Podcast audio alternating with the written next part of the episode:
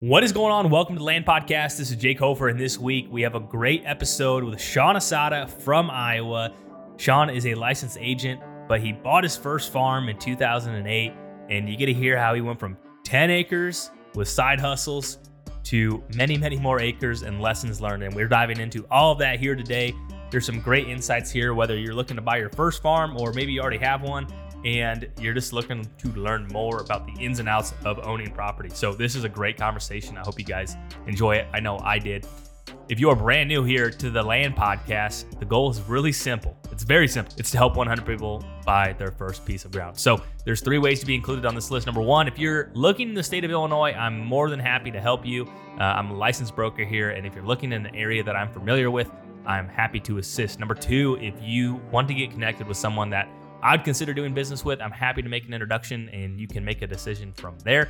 Number three, if you just simply learn something from here, it helps you take action, makes you take the plunge that you've been pushing off for years. I want to hear it, and then I want to add you to the list. So, hope you guys enjoyed this episode. The lucky winner of the Exodus and Bow Hunting Ohio Whitetails giveaway was Cody L from Pennsylvania. So, congratulations to him. If you signed up, you should have got a text message from us with a sweet deal.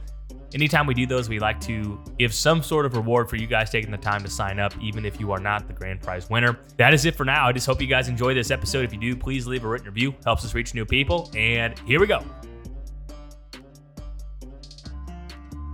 Sean, how's it going? Hey, good. How are you, Jake? I'm doing well. Thank you so much for doing this here today. I'm really excited for for the conversation. And uh, it's been a while since I've had another real estate agent on here, so it's always fun to get perspective from other professionals in the space, hear what's going on in their part of the country, and uh, just from nature of the business, you get to see and hear a lot of different things. And obviously, you're a landowner yourself. But before we get too far into this, just go ahead and introduce yourself, who you are, uh, so get an idea. Yeah, I am Sean Asada. I'm a real estate broker here in Iowa. I've been licensed since 2017, and first farm or piece of land I bought was actually in 2008. So I I've been brokered through Remax basically the entire time I've had my license. I still am brokered through through Remax. I'm a owner broker of an office here in the Des Moines area. Awesome, yeah, that's really cool. And so you mentioned you bought your first farm in 2008. Was that? Yeah. Uh, just tell me a little bit about that because obviously that's something everyone 2008 is if you even have a slight inkling of uh, interest in real estate 2008 that gets brought up all the time for a variety of reasons. So what was that like then when you bought your first piece? Um, the market had went down a little bit at the time. I had a steady job my wife had a steady job we were starting to save and just you know i was a lurk you know l-u-r i was a lurker for many years. It's not like I called on a bunch of properties. Every now and then I drive by one that I liked or something like that, but looked at them online all the time from probably 2004. I graduated from college in 2003, so started looking in 2004 and just looked a lot online. And then one day just Googled, which I'm sure tons of people Google still to this day, land for sale in Iowa. and it was a Saturday and my wife and I found some land for sale, and we decided, no kids at the time, decided we were going to take a cruise. And one thing I've learned in my with being married for several years now, since 2005, so quite a while. One thing I've learned is my wife doesn't look. If we go to look, we're going to buy. It doesn't matter if we're looking at a vehicle or um, groceries, or like not like you look at groceries, but furniture. We don't go look at furniture. It's if it. we're going, yeah, we're buying. And I didn't know that at the time. At the time, no idea we were buying that day. Uh, well, that's crazy. And so I, I, I just wanted to ask that real quick, but before we get too far into this, you we've talked here a little bit. You kind of have a an array of sales experience too over the years. Yeah, I would say a, a little bit. I've always been um, you know, some people call it the gift of gab. I, I don't know if that's really a gift or sometimes you just talk and are annoying, but I I really enjoy talking to people. I like getting to know people. You know, some people say networking. Networking is kind of a a lightly used term. I like to connect with people, just like mm-hmm. talking. Mm-hmm. So, ever since I was a kid, I mean, I it didn't matter. I was always a very curious person. Mm-hmm. Yeah, I think natural curiosity is a really good thing because if you're constantly learning and talking to different people, I mean, there's so many sharp people out there that are willing just to give you a tidbit of information that may be really impactful at some point in your life where you go back and remember that. And if, if you do have a relationship, give them a call and say, hey, what do you think about this? And maybe they have dealt with that identical thing. And uh, when you're making a big decision, that's huge. But so you you kind of, if I'm correct, you sold some appliances and just the whole the whole spectrum. Yeah, yeah, I did. So graduated from UNI, uh, mar- moved to the Des Moines area, got married, and I worked full time for a local utility company. But I was I've always been a busybody, always wanting to do more, and that that probably came from growing up. Legitimately, you hear people say that, yeah, we grew up and we were poor. I just never knew it until I looked back. That wasn't me. I knew we were poor. Like I knew we were poor. We had our phone cut off. My mom would be, you know, call the phone company. Hey, and this is my mom's awesome. Get along with her great. Tons of respect for my mom. I wouldn't have it any other way than how I grew up. But they just have to cut the phone off because she couldn't pay the bill. We'd run of LP. So she'd heat the house with the stove, the oven. You know, one of the uh-huh. new ovens, they shut off when you open them up. But not old ones, fortunately. she, swear, honest to goodness, she washed her clothes in the bathtub when our mo- washing machine broke. We had this old washboard, you know, washboard. Yeah. She'd wash her. She washed her clothes in the bathtub. Our refrigerator broke for a week, and she kept our stuff cold in the same bathtub at a different time, but same bathtub with ice. So uh-huh. we grew up very, very modest. Honestly, poor. Uh-huh. We, we really did. So I just I had this feeling that I could outwork being poor. I just, I never wanted to be rich, still no desire to be rich. I just always ran away from being poor. Mm-hmm. So graduated from UNI, moved to the Des Moines area, worked 40 hours a week, but that wasn't enough. So I knew a guy that had a dealer's license for autos. So he would help me buy a few vehicles online through his dealer license and I'd buy wrecked vehicles and then I found a guy that would fix them. So I bought a few Hondas and Toyotas. I think I bought a couple of Fords and bought them at a good price, salvage titles, and didn't bother me. And then paid a guy to fix them and make two to three thousand a piece on them. Did that for not quite a couple years. You know, two to three thousand dollars on ten vehicles. It'll add up. Yeah. And then he moved. So I had no longer no longer did I have access to the dealer's license. And I still wanted to make money part time. So then on nights and weekends, I worked at Sears selling appliances, and that was straight commission. But fortunately, it was right down the road from my house in Des Moines. And um, so I just went there on nights and weekends, slung appliances, enjoyed it, got to know people really well. Mm-hmm. Um, and then with that money, between selling cars, selling appliances, we had bills to pay. Uh, you know, married, had a house payment, but that added up to enough money to put a down payment on our first piece of land. Yeah. When you were doing all that, was that the goal in the back of your mind that you were saving up for a down payment for a piece of land, or was it just building up a nest egg and you know figuring out something out later, or was it a, a definitive goal when you were doing it? The definitive goal was to make extra money and save it. My goal was to buy land unbeknownst to my wife. Got it. So, so that, I mean, that's fair.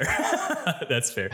And I think that's that's such an important thing because I think uh, uh, for most people that are getting started, you're right. Everyone has bills. Everyone has fixed expenses, and uh, I feel like it's almost human psychology where people, when they make a little bit more money, then they start, you know, they get this additional subscription, or maybe they get this thing that eats up 150 dollars a month. And I really do feel that you almost have to have two streams of income to really kickstart it, especially when you're when you're of that age to an additional stream of income to nest away. Yeah, absolutely. You know, when it comes to money, it's always one of two things. It's an income thing or it's an outgo thing.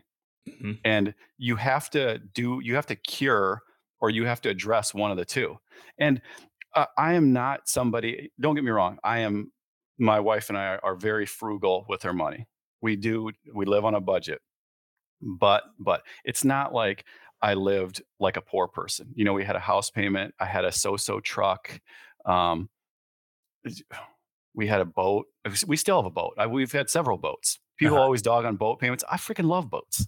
Love them. yeah. I like loud boats. I like V8s. I like fast cars. I've had a few of those. I love that stuff. But uh-huh. you just have to you have to curtail it and live bottom line, you got to live under your means. Yeah. Somehow, some way save that money. With a lot of the guys that you've helped maybe buy their first farm over the years, is that a similar trait or a, a, pattern you've seen? And I'm talking for the guys that maybe you help buy a piece that are between 25 and 35. Yeah. You know what? A lot of times, what it is, um, it is they have a mortgage and then they have two vehicle payments because their wife and themselves both have really nice vehicles. And anymore, gosh, a vehicle payment, $500 is nothing. Mm-hmm. You know, you're looking at seven, eight, maybe $900 a month on a vehicle payment. Mm-hmm. So I actually ran the math the other day. A $60,000 truck, the payment on a $60,000 truck for 72 months is pretty much the same as buying a $200,000 piece of land and putting 20% down. You know, interest rate, comparable interest rate for comparable interest rate. Mm-hmm. A $60,000 truck, same payment as a $200,000 piece of land, which it, will probably get you a 40, 40 acre yeah. piece. Yeah. Yeah. It, it's really that simple. And I think people like to make it harder than what it is, but it, it really is that simple. And there's, there was a stat I read Texas had the highest car average car payment. I want to say it was at eleven hundred dollars a month. That was the average. The average. Uh, Wyoming was another big one, and then uh, a lot of them were like eight or nine hundred. And this, so that's the highest it's been in history, obviously. And they they said the reason Texas and Wyoming had the highest was because of big trucks, because you know all the ranchers and everything out there. So obviously they're going to be higher. But yeah, yeah, you're exactly right. Eleven hundred bucks can go. That's a pretty pretty nice size farm payment. And, it is. And so, um, so with that being said, when you had a so-so truck, did you keep that so-so truck when you bought that first piece, or was it? Did you have to cut anything, or was it that that initial nest egg you bought it, and then funding, hmm. or I guess just tell me the story. Did you buy cash? Did you end up financing it? This no, we right it was that. yeah, it was only ten acres, uh-huh. but you know what? It it didn't matter. It was something. It was ten acres. It was all timber. And believe it or not, the first couple years that we owned it, especially the first year, it was really good hunting.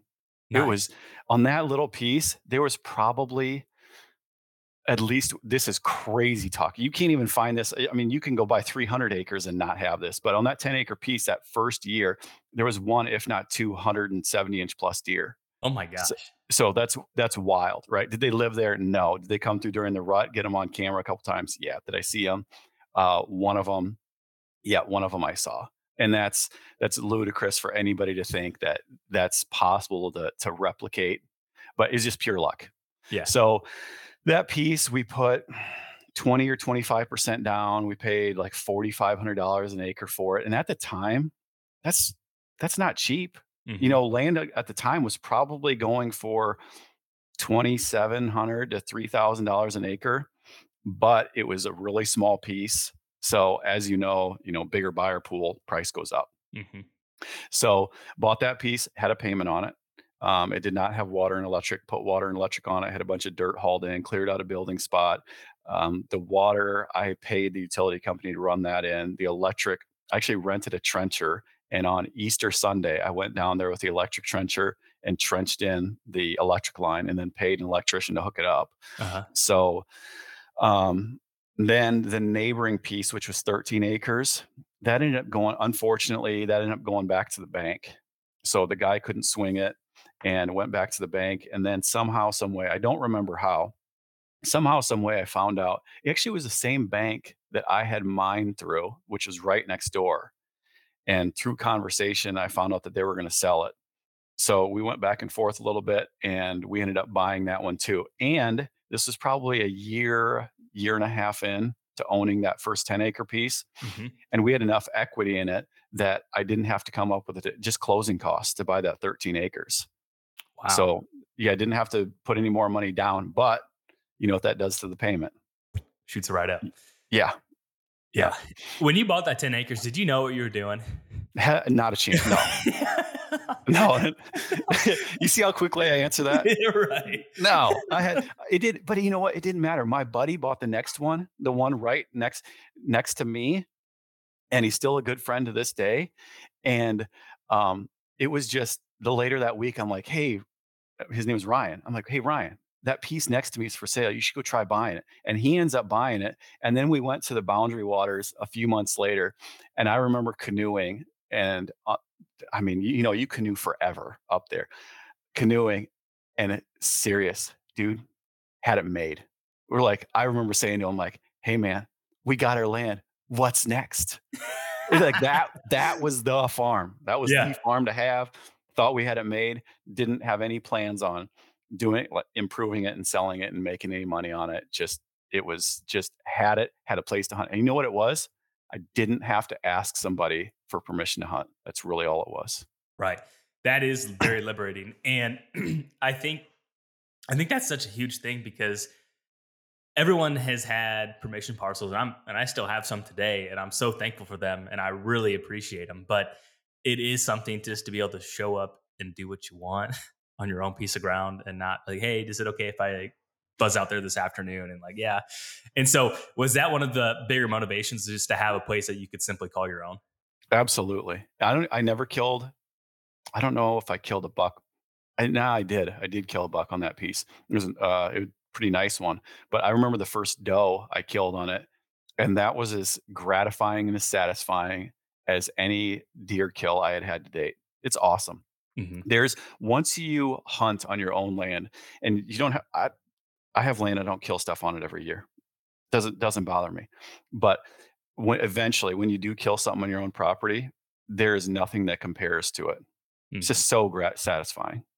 Yeah, uh, it, it is a it is a very surreal feeling, or even just walking, literally walking on the property, putting your boots on the dirt, and thinking, "Man, I own this. This is really cool. This is you know this is my rock right here." And it sounds so Mhm. dumb, but when you when you don't have any land growing up, and then you buy something, I think you can really appreciate it and, and appreciate all the kind of silly little things, which most people would probably think you're crazy, but I think that's probably the the part of the reason why people listen to this because they're probably just crazy as we are when it comes to comes to land. When you were buying that 10 acres, was there any level of uncertainty where you're thinking, man, I don't know, are we paying too much? I'm not sure. Or was it you had the utmost confidence, whether it was blind confidence that this is this makes sense and this is a good decision? Or was there just some level of uncertainty in the back of your mind? Oh, huge uncertainty. It, to hell with it. Didn't care. Just going to buy it. Had the down payment. Mhm. Knew we could make the payment. I didn't care what land did. I just I knew I now owned a piece of land that was eventually, no matter what the market did. I remember thinking at the time the market is not good, Mhm. but eventually it's gonna not be not good. Mhm. Eventually it's it's going to be better. Mhm. So even if it go, I remember thinking, even if it goes down, it eventually is going to come back, and it's fine because I don't plan on selling it anyway. Mhm. Didn't didn't end up keeping it as of several farms ago. Sure. And when you bought that, did you have any mentors or was there anyone that said you're crazy to buy 10 acres for 4500 bucks an acre? I mean, what what were some of the people in your corner that were either giving words of encouragement or you're crazy? There's no words of encouragement, uh, except for my wife because she was the one that pushed us to buy it. We went down there and made an offer on it there on the spot, Mhm. and it was listed. Um, and the agent, good guy, he's still an agent to this day, real good guy. But um, it was, it it was, it was fine. I wasn't, I wasn't going to worry about it, and um, we were just going to take it as they come. The as Mhm. far as mentors, didn't have any.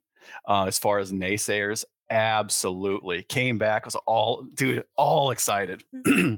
all excited. Told a couple guys at work, they're like, "That's kind of a lot, isn't it?" And it was. And Yeah. I'm like, "Yeah, yeah, it is." But you have to understand, and I have this conversation to this day with people. You have to understand it's only a 10 acre piece, and as you know, this is me explaining it to them. Yep. As you know, land goes up per acre when it's smaller acres. And I can s- vividly remember the guy to this day that gave me the worst time still doesn't own any land. Yep. And it that's 15 years ago. I know. And and I why do you think that is? Is it is it why why is that? I mean, because People, people, get golden handcuffs. I think people get golden handcuffs. They get tied down to making payments on stuff. And people people poo-poo payments. I like I like nice things too. Mhm. There's nothing wrong with it. But what is we can get into this rabbit hole. What is life about? Okay. Life is about creating quality memories. So creating quality memories in one's mind is all up to them. Mhm. So if somebody's quality memories is gambling, which it's, it's probably not, or driving a really really nice vehicle their wife driving a really nice vehicle and then living in a really nice house and that's all they have and they entertain people? Fantastic. It's all about what what you want. Yeah. and so i suppose i just wanted land more than him Mm-hmm. because he's a hunter he still is a hunter but um, who knows if i'm happier than him? I don't know. I think i probably am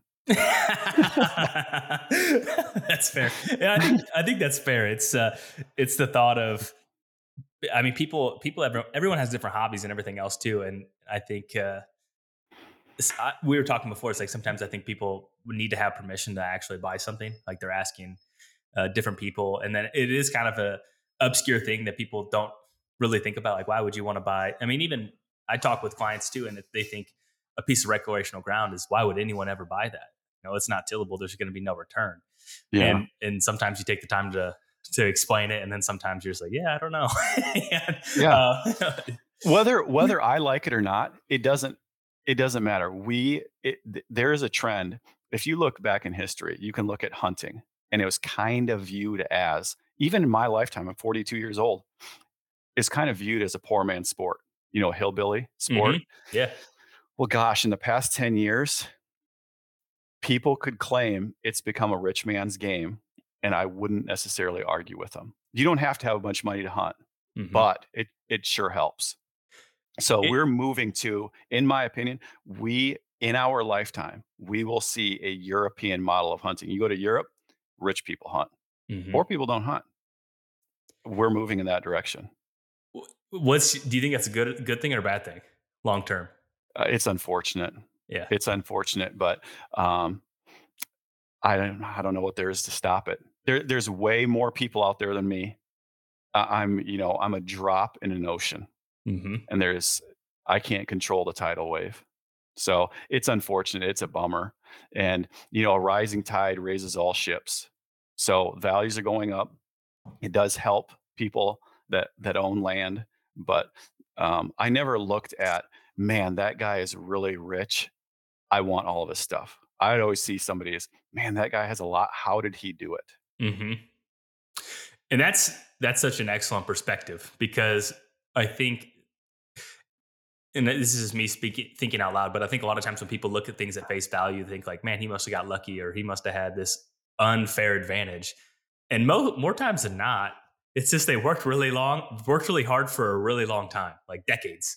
Absolutely. And, and people forget the decades of the struggle and them prioritizing different things and, and making it happen. And I think that's that's in so many different facets of life, and that's something that I've really noticed over the last five six years. And so, with that being said, with with access getting harder, um, you know, there's there's movements where people kind of poo poo uh, public land where it gets attention, and so do you think that that trend itself will continue to force appreciation with land because people are, will probably someone that really wants to hunt and maybe they lose access or maybe they're sick of paying for a lease those people end up buying ground because they just to your point they just want something that is their own do you think that trend is a big driving force in recreational markets for a continued or sustained period of time this is just your gut feeling I do. I do. Um, you know, there there's it's a it's a finite, everybody talks about it. It. There's a finite amount of it. And to this day, I've never leased land. And it's crazy. I have plenty of real estate payments. Okay. Like chunk several thousand a month I pay towards real estate payments. But for some reason I can't I have not gotten myself to date to lease land. Mm-hmm. And then there's not, I'm not saying there's any problems with it. I just find it so difficult to do. It's hard to justify when when if you do have the ability to put down a down payment and then you look at it and you you could think okay if my lease if I was paying three or four thousand dollars a year for a lease I mean that's that's a, a a quarter of the year for this new piece. It might be substantially smaller but at least I'm forcing appreciation for making improvements and I'm also paying down the principal every single year too. And so I think it's the same rent versus own mentality for houses. And there's a Mhm. there's always a lot of hot debates on that and everything else, but it's kind of the same parallel of well, you could just instead of paying for a lease, you could save up a little bit of money and pay it down. Have you had a lot of clients that have that kind of journey where they go from leasing, they're like, all right, I'm sick of writing a check every year to lease it. I don't know. It's a one year, it's a year to year lease. I don't ever know if I'm going to have it the next year. I'm just ready to buy something. I would have to Well, assume that happens. yeah, it does happen. Um, and people that that lease tend to continue to lease and they tend to scrounge up enough money to buy. A lot, not always. I would say a third of first time buyers are doing it with a partner. hmm There's nothing wrong with that. I I bought a couple pieces with partners and got along great. As, to me, as long as expectations are the key to life hmm with anything. So expectations were set up front, LLC up front, how how payments going to go, how down payments going to go, how everything is going to go, and you can always revert back to the LLC paperwork. hmm So um, that is probably one of the easiest ways to come up with a down payment is finding somebody like-minded. And you know what? Hunting comes second to to me. hmm Investment first. You know, even if it is with a friend, it just so happens to be an investment that I can hunt. hmm So you think expectations and, and using an LLC is, is kind of the core principles of buying something with a partner. Are there any other key pieces of advice as well? Because we've all heard this horror stories of, of failed, let's call partnerships. And, and I'm sure you've sold some of those over the years too, where they just don't get along anymore. So is there any additional piece of advice you could give someone in terms of, because this is the hard thing too. It's, you know, for example, they buy a piece and then one has a kid and then like the other one has a kid and then like the eh, families continue to grow. And then it's I, I just it's tough. In a perfect world if you could find the perfect partner it makes complete sense. But what are some key pieces of advice that you could provide uh, beyond expectations? Because it's easy to say but it, there's always all these different it's still a relationship at the end of the day and you bought it if you put the money down like you're probably friends with them and and that's obviously really important. So i guess what insight can you provide Communication's key. And if you can you can just see how somebody is hardwired. You can see money doesn't change people, it reveals people. And so if you could hand that person a million dollars in cash, I don't have a million dollars in cash, but if you could hand that person a million dollars in cash and you could trust them that in 10 years, not a penny would be taken from it, that might be one indicator that you could be a partner with them. Hmm If you could put a 180 inch deer in front of them and they got a muzzleloader in their hands and it's five minutes after shooting light and they wouldn't shoot it, that's another indicator that you could trust that person. Mhm. So trust number one and you just you have to think of all the scenarios up front that you might run into and there's going to be other ones you don't run into Mhm. and and it's not that you can't disagree of course you can disagree. You just have to be able to figure out how you're going to get through it. So really what it is it's it's like a it's a legal marriage to that person that you're forced to figure it out. And you know what? Even if you keep it only 3 or 4 years if you can just keep it 3 or 4 years chances are you're going to make money anyway. Right. so one one partner wants out the other one can't afford to buy the other one out oh well sell it hmm go buy another one Yep. there's plenty of them plenty of them out there i've had i have legitimately owned in my mind dream pieces of property to me just to me Mhm. not, i'm not talking thousand acre pieces i'm not talking 500 acre pieces dream to me that i've sold that i that I, I love Did it hurt? Did it hurt when you sell them? Sold them? Mhm. it does It does. I I mean, it you can get you can put so much work into a piece of property that it's almost like your dog dying when you mm. sell it. You know, it's you you know you're going to get over it. You know it's going to be okay. You're thankful for the good times. You're thankful. Yes, you're thankful for the good time. You know, I'm still married, happy to come home to my kids. I- I'm still healthy. It's not that. You know, it's still Yeah. first world problems yeah. but man, sure. it still feels like you got kicked in the gut, even though you sell a piece that you just you really liked and you made money on it. It does hurt. But you, here's the other thing: I've any piece I've sold that I've owned, and I have not owned a lot of pieces of property, and I'm not even I haven't bought one for quite some time.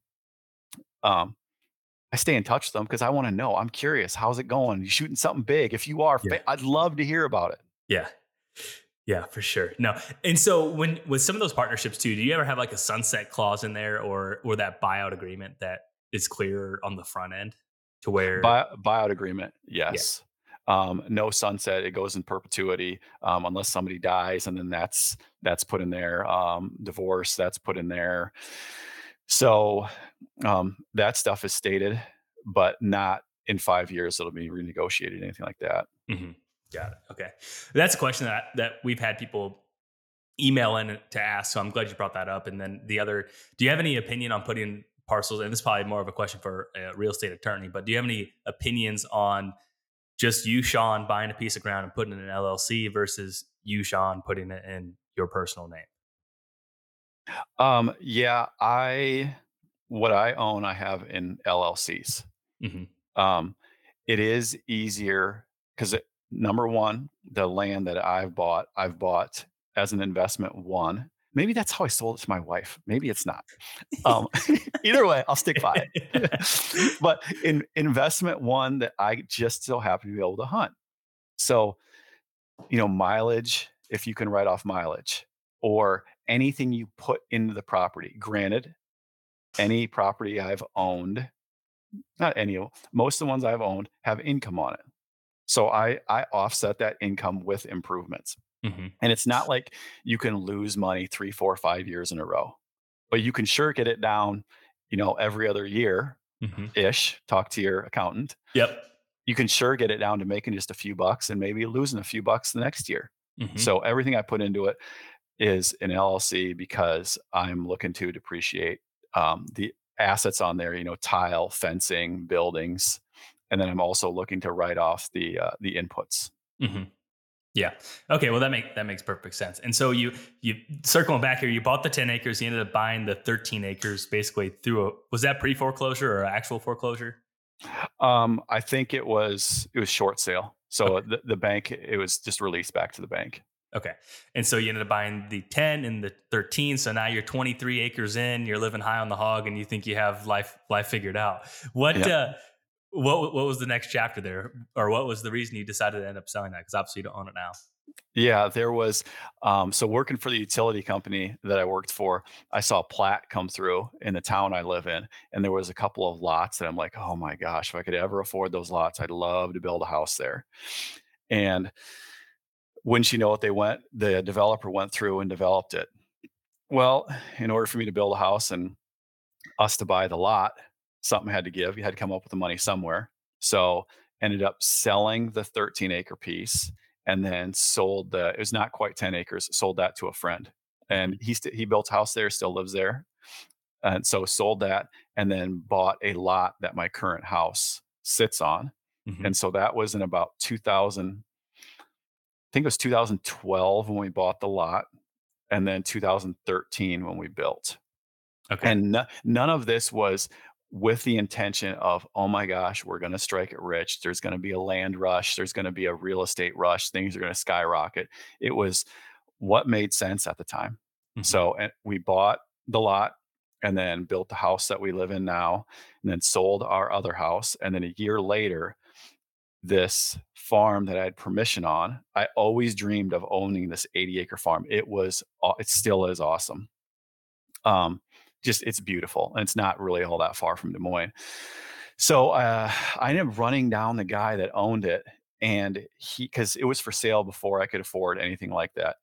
And then he lived out of state, and he let me bow hunt it. And a couple years, I had bugged him a couple times. I didn't know how we were going to afford it. A couple times, um, just would talk to him and said, "Hey, if you ever want to sell it." So he calls me. I can remember right where we were on a bridge, not far from our house right now. I remember the spot. He left a voicemail on my phone to give him a call, and my heart started beating. Like, why is he calling me? I think he wants to sell it. And I call him, and he wanted to sell it. I was standing underneath my deck when I called him, which is right out there. He says, "Hey, I'd like to sell you that piece of property," and then um, ended up buying that with a partner. Really? So, yep. And so, Who, um, who was the partner? Was it just a friend? Good friend, yeah, Mhm. great friend, one of my best friends, still very good friends to this day. So, um, he lives in Kansas, um, but uh, he great guy. But you know what? He doesn't hunt. I know, I know. I come from an area of like, you can't be any better than that, right? right. Yeah, a partner that doesn't hunt for a. Yeah, great guy. We're still very good friends. We talk all the time, uh-huh. but he doesn't hunt. So he just he just um but it was it wasn't hey i found this property. Will you please buy it with me? It wasn't that. We had talked about several years because he's into um you know retiring someday. He's into investing. He he does well for himself in his his line of work.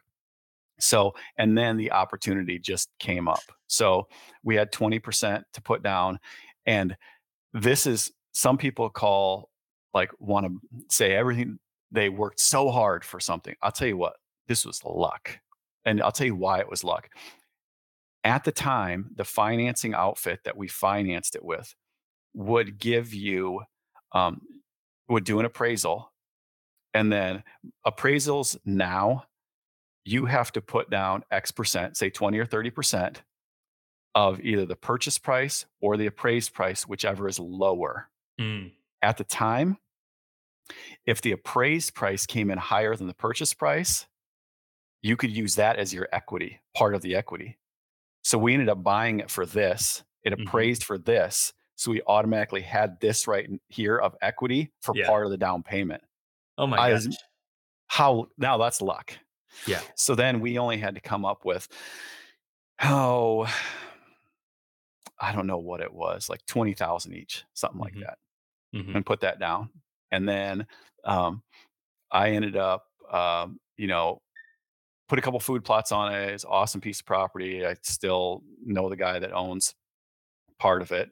Um, it got split up in two halves now, but um, then found this other one that I wanted to buy, and I called my farmer, said, "Hey, I found this piece that I'd like to buy. What would you rent the open ground for?" And so he told me what he'd pay for rent. So then uh, went back to the guy that owned property B, said, "Hey, I want to buy it. Will you give me a month to sell this one?" He said, "Yeah, no problem." bonehead move, bonehead move. Should have got it on contract. D- didn't know what I was doing. Because mm-hmm. you're um, not at this time either, right? Nope, not an agent at the time. So sold the other one. Uh, didn't want to, but had to to put the down payment on this one over here. Got the other one on contract. Called the guy. Uh, the guy lived out of state, and called him and said, "Hey, got got our property sold. We'd like to put yours on contract." He said, "Oh, I already got it sold." The what? farmer, my farmer. No. Yep. And I know, I, I mean, I, I know him to this day. I have him in my cell phone. He, what am I going to do about it? Yeah. He Nothing went around it. Not that I can do about it. Yeah. He might even still own the property. Uh-huh. So he bought that property. It was 230 acres. And I was bound and determined to 1031, bound and determined, which is not a good idea. You should, I mean, pay taxes. You, you know, you pay the piper now or later, the way you're going to pay him. Mm-hmm. So, but bound and determined to 1031, and then found another property and um, got it was the property was a turd. You you want to know about a turd of a property? I should I still have pictures in one of my old phones. It had just been logged. It had been on the market with two or three different real estate companies. There was a small little 20 by 22 cabin in the middle of the farm. So you could drive through the farm to get there yep. which is terrible for hunting access. And then it looked like a bomb went off in all the timber because whoever logged it, I'm pretty sure used a bulldozer instead of a chainsaw. and it was a mess. Ended up buying it anyway and didn't have the down payment money. But we had a recently built house that I was I general contracted our house. So I was mm-hmm. the contractor. I hired all the subs individually. And we had a fair amount of equity in our house. So when we went from the construction loan to the fixed loan, we also um, got set up because there was one appraisal done there. We got set up a home equity line of credit. So, and when we built our house, our savings went down to that. I mean, mm-hmm. everything's over budget when you build it. Always sure. is. Just plan on it. Over budget.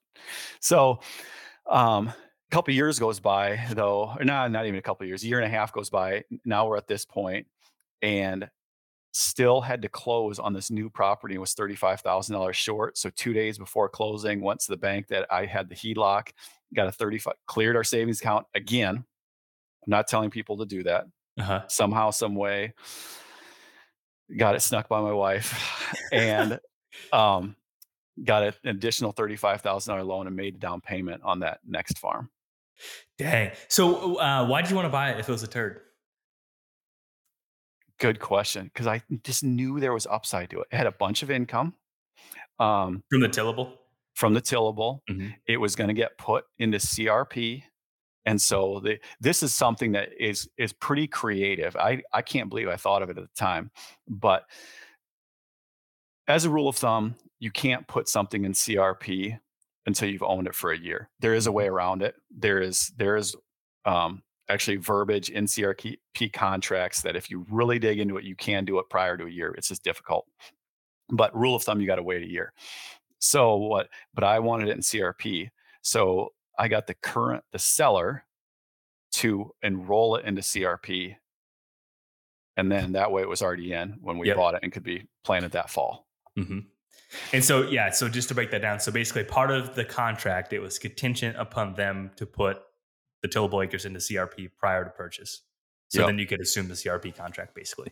Yep. And at the Mm-hmm. time, CRP, the um, FSA, NRCS was very, very uh, excited to enroll a lot into CRP. So there was incentives on doing it.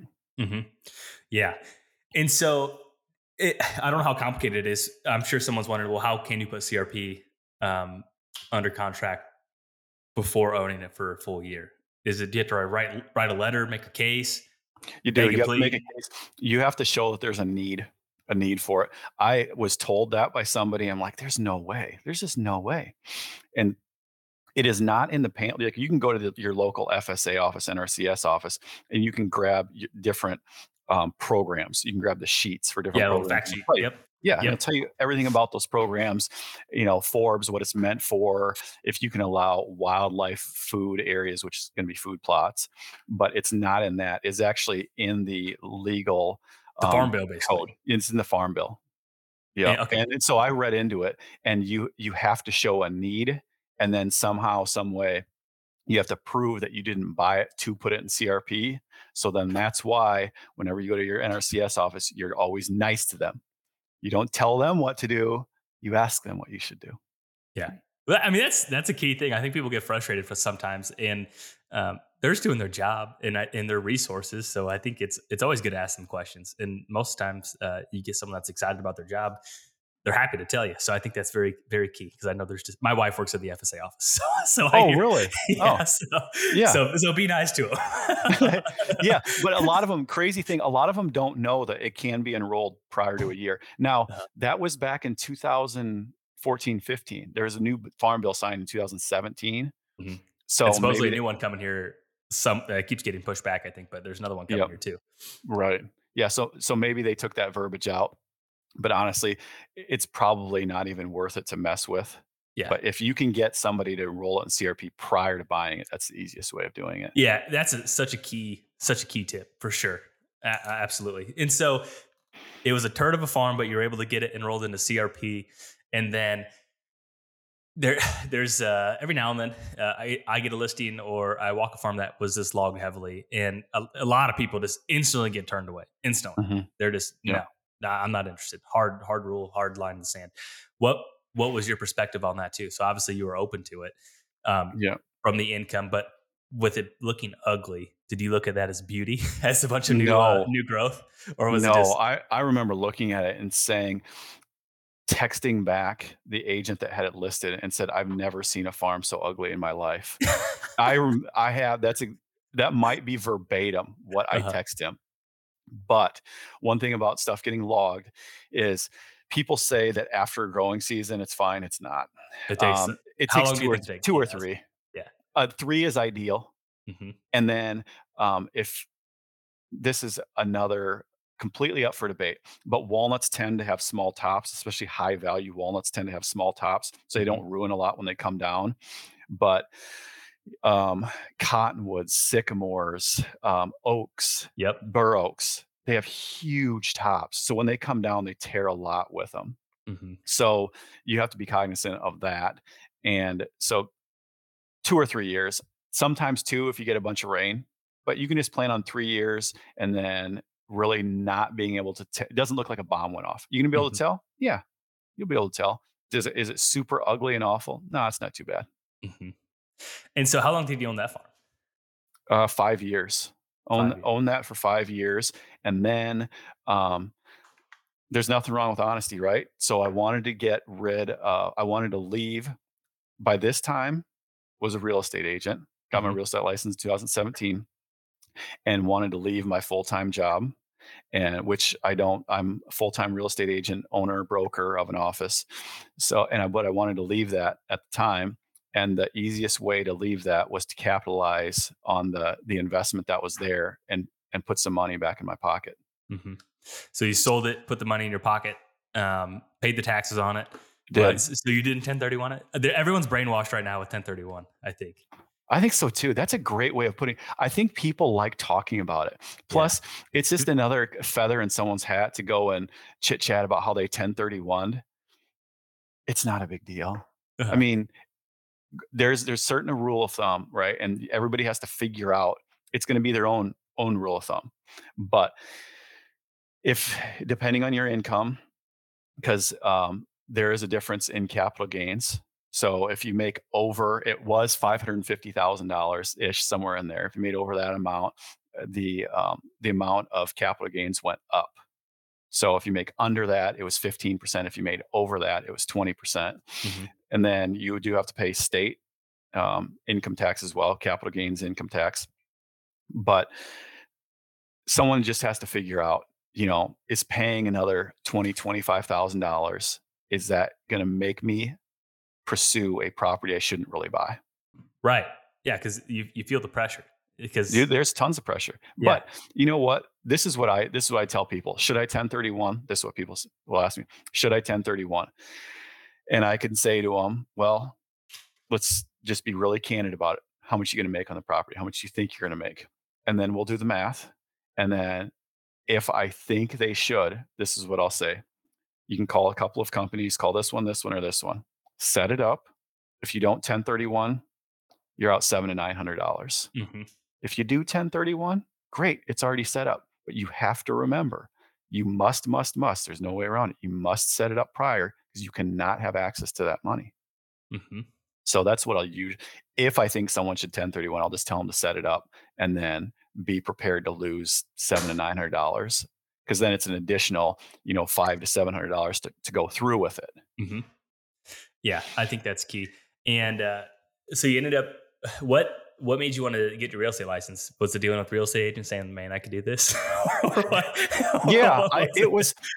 I was okay. So more balls than brains. Always been that way. I love adrenaline. Okay, I like I said, fast cars, motorcycles, plate in my arm from wrecking a snowmobile in Wyoming. I love, I, I love challenges. So I just decided I'm going to get my real estate license. And I talked to my wife and she said, Yeah, you should try it. So, got my real estate license. It started out just making some extra money and, and it took off. And um, it is a lot, a lot of hard work. There's, if there's an easy way to make money, Jake, tell me. Love to hear it. I'm all ears, man. I haven't figured it out yet. Okay, if you do, I encourage you to pursue it. Uh-huh. But um, so I just I wanted to try. I've always I've always really enjoyed real estate. I wanted to get my license, my real estate license back when I was in college at in Cedar Falls at UNI, mm-hmm. and I never did it. Continued with college and graduated from there. So I kind of had a seed in my head that I wanted to get it at some point, mm-hmm. and the opportunity came up and got my license. And I mean, everybody wants to claim how hard they work. And I'm not going to claim that I outwork everybody and I'm the hardest worker in every single room. But many, many, many nights and weekends working full time, and my wife would vouch to it 100%. I was, I'd be, I'd be up at six o'clock. I'd have to go to work at eight. Eight to 4:30 was that job. It was, mm-hmm. it was a mm-hmm. very stable job, great place to work. Be up at six on my computer working many times over lunch or you know, on my phone because you can do a lot from a smartphone. Mm-hmm. And then in the evenings, come home, do the family thing. Kids go to bed at that time. No one's to bed at eight, and I'd be up until ten thirty. Hop in the shower at eleven, go to bed, sleep real quick, and then get back up. And then many, not not Saturdays and Sundays. I tried to always take one of those days off, but sometimes Saturdays and Sundays. So I would say when I was working full time, I averaged probably 65 to 70 hours a week for years on end. Mm-hmm. So yeah, you just got lucky. That's right. Yes, I got I got very very lucky, and and, and look how lucky I've. yeah. So here's a here's kind of a this candid question. So with the interest in land and you and you sell a lot of land too, and and you have the website Iowa Landman. Is that right? Is it the mm-hmm. exact uh, domain? And so yep, iowalandman.com. Yep. But you work with Remax. Yeah. So, yep. so it's a I'm, trade name. Uh-huh. So it's it's a it's a registered trade name. Um, but yeah, Remax is my broker. Uh-huh. Yep. How do you? Uh, mm-hmm. and this is more real estate. How do you decide to go with them? I don't. Uh, you know what? I took my real estate classes with a guy by the name of Bill Jennings. He is awesome, very good friend to this day. He's 50-50 partner in my office that I own. Mm-hmm. And he's been a real estate instructor for a long time. He's been in real estate 25 years. He farms. He's been a broker for 15, 16 years. So one of my classes I took with him and we just happened to go out to lunch one day and we we st- we became friends. So then when I got my license, right after I got my license, like maybe I don't know, a couple months into it, I wanted to go and be brokered through him. And so some things came together and then I went to him like, I have this idea. I just want to start this name. What do you think of it? He goes, I love the name. Try it out. See if it works. Yeah. That's cool. Yeah. Cause I, I think, um, I think a lot of times uh, aspiring agents, and I know there's been agents that or people that listen to this podcast and were inspired and went and got the real estate license and now that's what they do full time which is really cool to know that this played a small part in that but i think a lot of times people think that you have to go with you know one of the three or four major land brokers um, but yeah. obviously you still you can you can you know what there I, I can think of a major land broker out there that if i were to die i would say i, I need to write it down somewhere so my wife knows that if i were to die i'd say hey Call so and so, have him list farms. Mm-hmm. Yeah, because because he needs to go sell it. There's some there's some good dudes out there that are real estate agents. You know what? There's some bad apples in anything, and mm-hmm. I I completely understand where people might get a bad taste in their mouth, but um, that's in any profession, right? Absolutely, yeah. Uh, I couldn't agree more. So you ended up selling that farm. You got your real estate license, and then what was when was the next farm that you bought? Had it would it was it a, a few years as you were building your real estate business or was it shortly after? Um, so sold that one and then in a matter of not too long ended up uh, leaving my full-time job. But before then i went a hunting season without owning land. Oh boy. And so i had had this nest egg of money. And again i'll revert back to it. What do we want in life? We don't enjoy it. We want to create positive memories. So for some reason, I had in my mind that if I have this chunk of money, that'll fill the void of not owning land. And I was not happy that hunting season. I did have a friend. He let me, I, I still have permission pieces that I hunt. He let me hunt a piece of property he bought. And it was, I'm very grateful for that. But it was just, there was this void. Mm-hmm.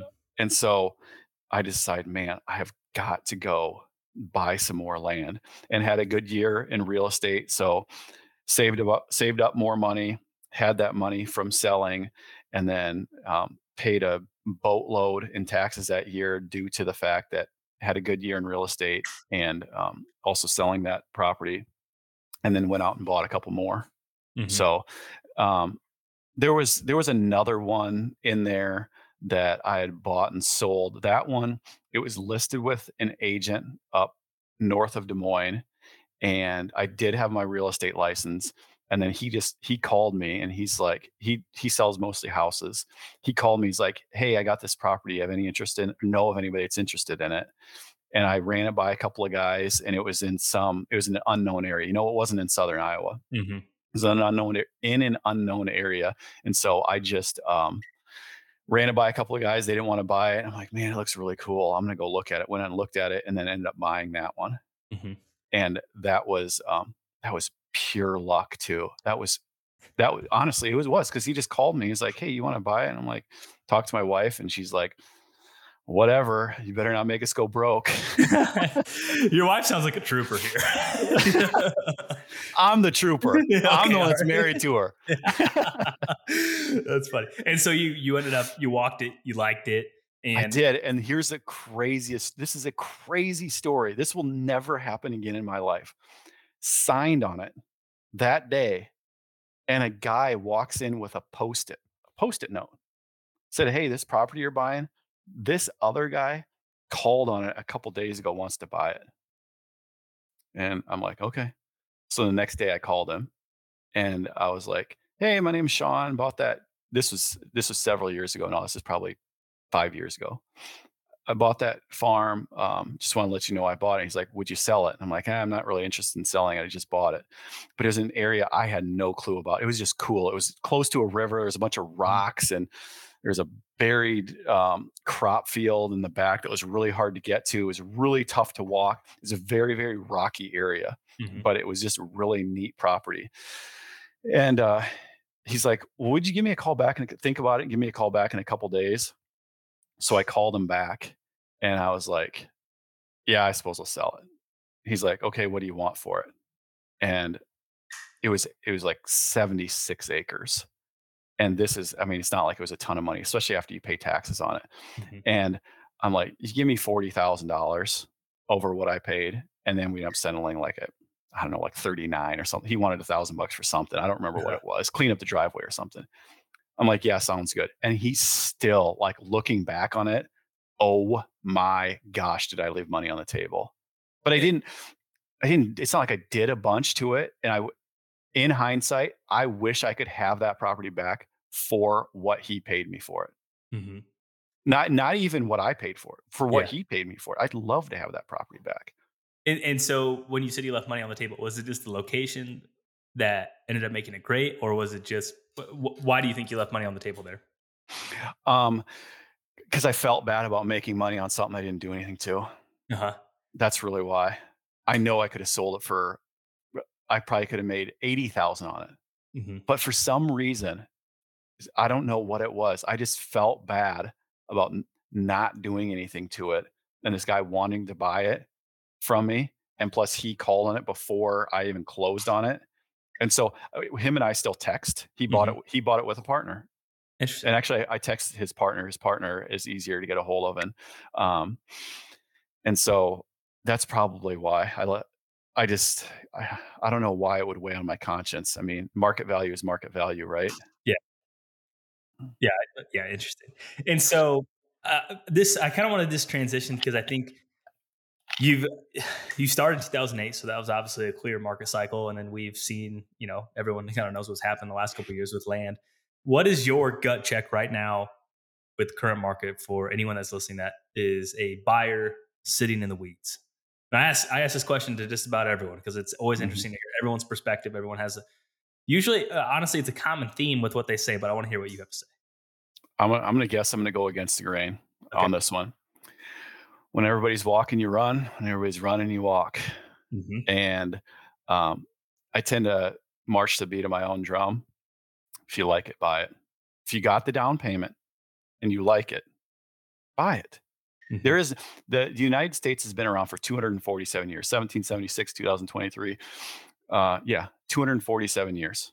There's never, not once, ever been a 10 year time frame in US history where land has not beat its previous peak Mhm. no matter what there there will be mark my words there will be a day in uh, who knows if it's going to be in 3 years 5 years 10 years it'll be under 10 years but there will be a day where we wish we could buy land for what it is selling for today so if you like it buy it Mm-hmm. and you can afford it right but here's Yeah. a here's a crazy thing is W2 people especially the bank ain't going to give you money if you can't afford it if you're w2 Mm-hmm. and you keep your job okay now th- everybody has a certain stability in their job stability in a job tends to also relate to income you know a lower steady income a lower income tends to be more steady you know, Mhm. government jobs, right? School jobs. Those tend to be more steady. Those are very, very stable jobs. If you got a two household person where you've got very stable jobs, bank ain't going to give you money if you can't afford it. Now, business owners completely different because they're they're in, including me, you, right? Our money can go Mhm. like this. Oh yeah. So you got to be able to weather storms. And I've been in tight situations, and I'm not I'm not this guy that's got a bunch sitting sitting flush with cash. If if I got into a serious pinch, I'd have to sell one of my farms. Mhm. Would I make money on it? Probably. Would I get all my down payment money back and then some? So what's the downside? I mean, that, that's what I'm hearing. I- If if you can afford it and if it's what you want, and you Yeah. can weather a storm, then you know, yeah, There's That- no perfect property either. There is no per- there's I can think of guys that are great people, great friends that have been talking about buying land for 15 years, some of them 5, some of them 10, some of mm. them 15. Been talking about buying land and how they and now they can't even afford it cuz it's went so high. Mhm. Just buy less. It's going to go up in value. If 247 years of history is not enough, then it's not enough. You're never going to buy land.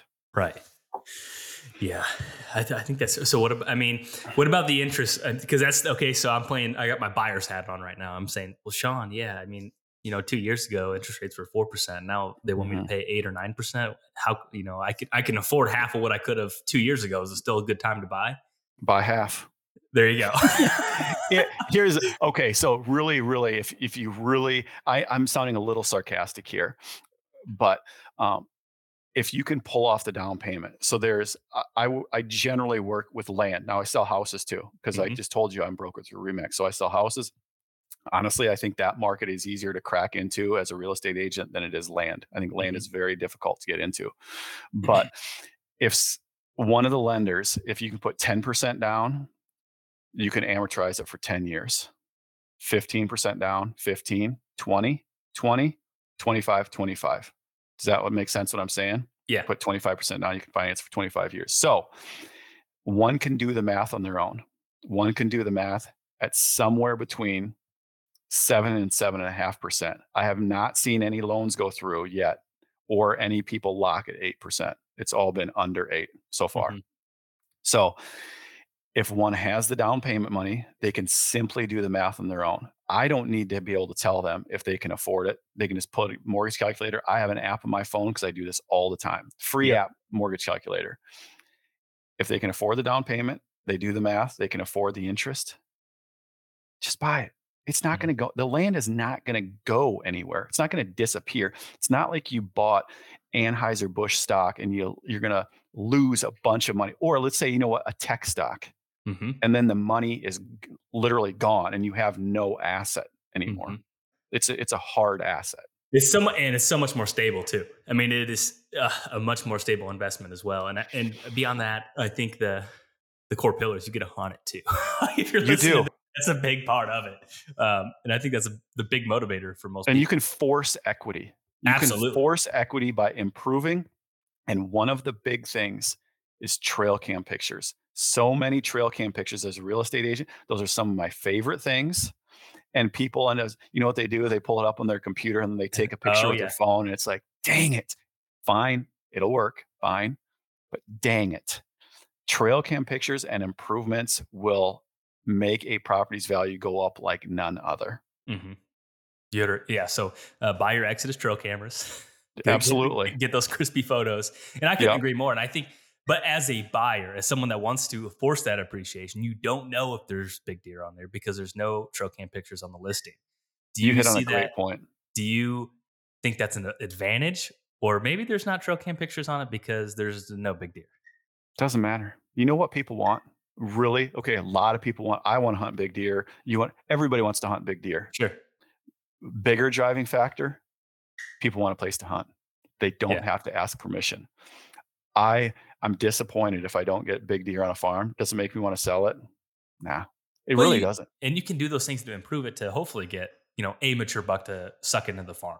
Yeah, maybe it Yeah. takes a year or two, but uh, once again, there's still that opportunity to force the appreciation and get some bucks in there, then obviously inherently increase the value. But that's always a it's a double edged sword, and I think uh, I think that's the importance of working with a good agent as well that's familiar with the area too.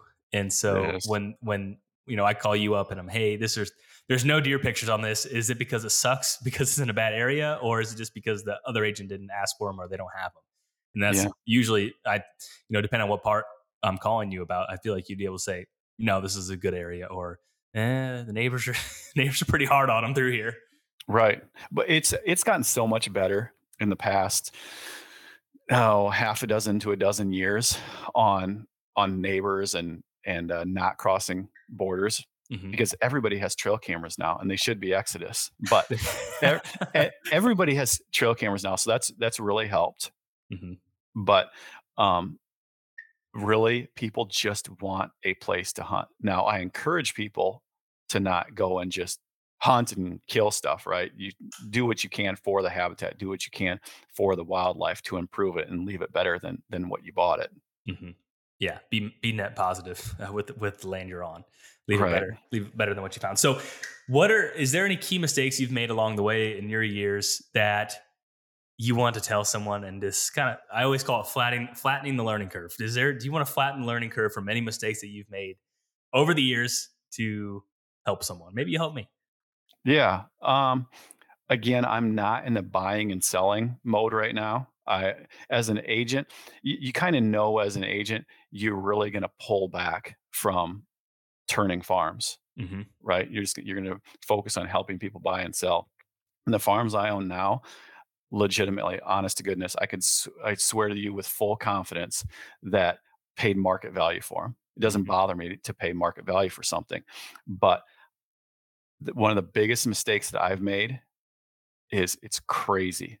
I have lost way more money not buying land than I have made buying land because of paralysis of analysis. Mm. So There's just- no such thing as a perfect farm. People are like, uh, you can have you can have great access or you can have excellent seclusion, but you can't have both Mm. because you know roads give you access, right? Mhm. But if your farm is like this and here's your road and it just touches right here, amazing seclusion. Then you got a buyer. Access is garbage. Well, okay. There's Yeah. you, you take So what would you can rather have? What, what would you rather have? Amazing access. Access. to- okay. Just- I don't I don't mind a bunch of road frontage. But Uh-huh. you know what? I have got I got a farm that's got a pile of road frontage. Love it. I have a farm that's on a maintenance B road. Access is garbage. Love it.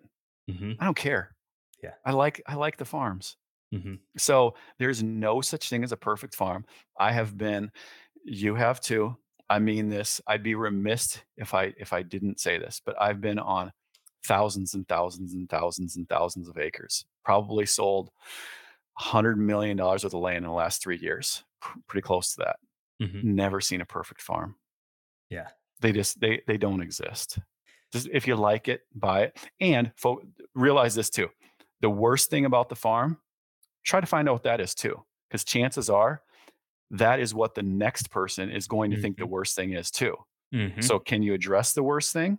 If you can't, can you live with it? Yeah. And if you and if is there anything you can do to change it? Mhm. And it, sometimes you straight up can't do anything about it. And you just have to live with it. But again, because it's not, it's not perfect. Yeah. That's an excellent piece of advice. And that's when I'm walking farms and, and trying to help a buyer, like, okay, this is the this is the bruise of the farm. And uh, same exact thought process. So it, when if you decide to end up selling this, this is the same thing that people are going to scrutinize when you go to sell it. And so Yeah. I mean that, that has to be factored into the purchase. But I think that's an excellent piece of advice. Is there we'll we'll close it out here, but is there a common myth or misconception that you wish you could debunk for listeners regarding whether it's land buying or land ownership that necessarily isn't the perfect farm. So it could be the ownership or the buying. Um, it, it's probably just that last point that I said that there's no such thing as a perfect farm, paralysis of analysis, and you're either going to face face the, the pain of discipline or the pain of regret. Mm, I can much easier live with the pain of discipline than I can the pain of regret. I mentally like berate myself daily. Plus, I'm married, right? Of course, it's it happens every, everywhere I look. but you're going to face the pain of discipline or the pain of regret. Choose your pain.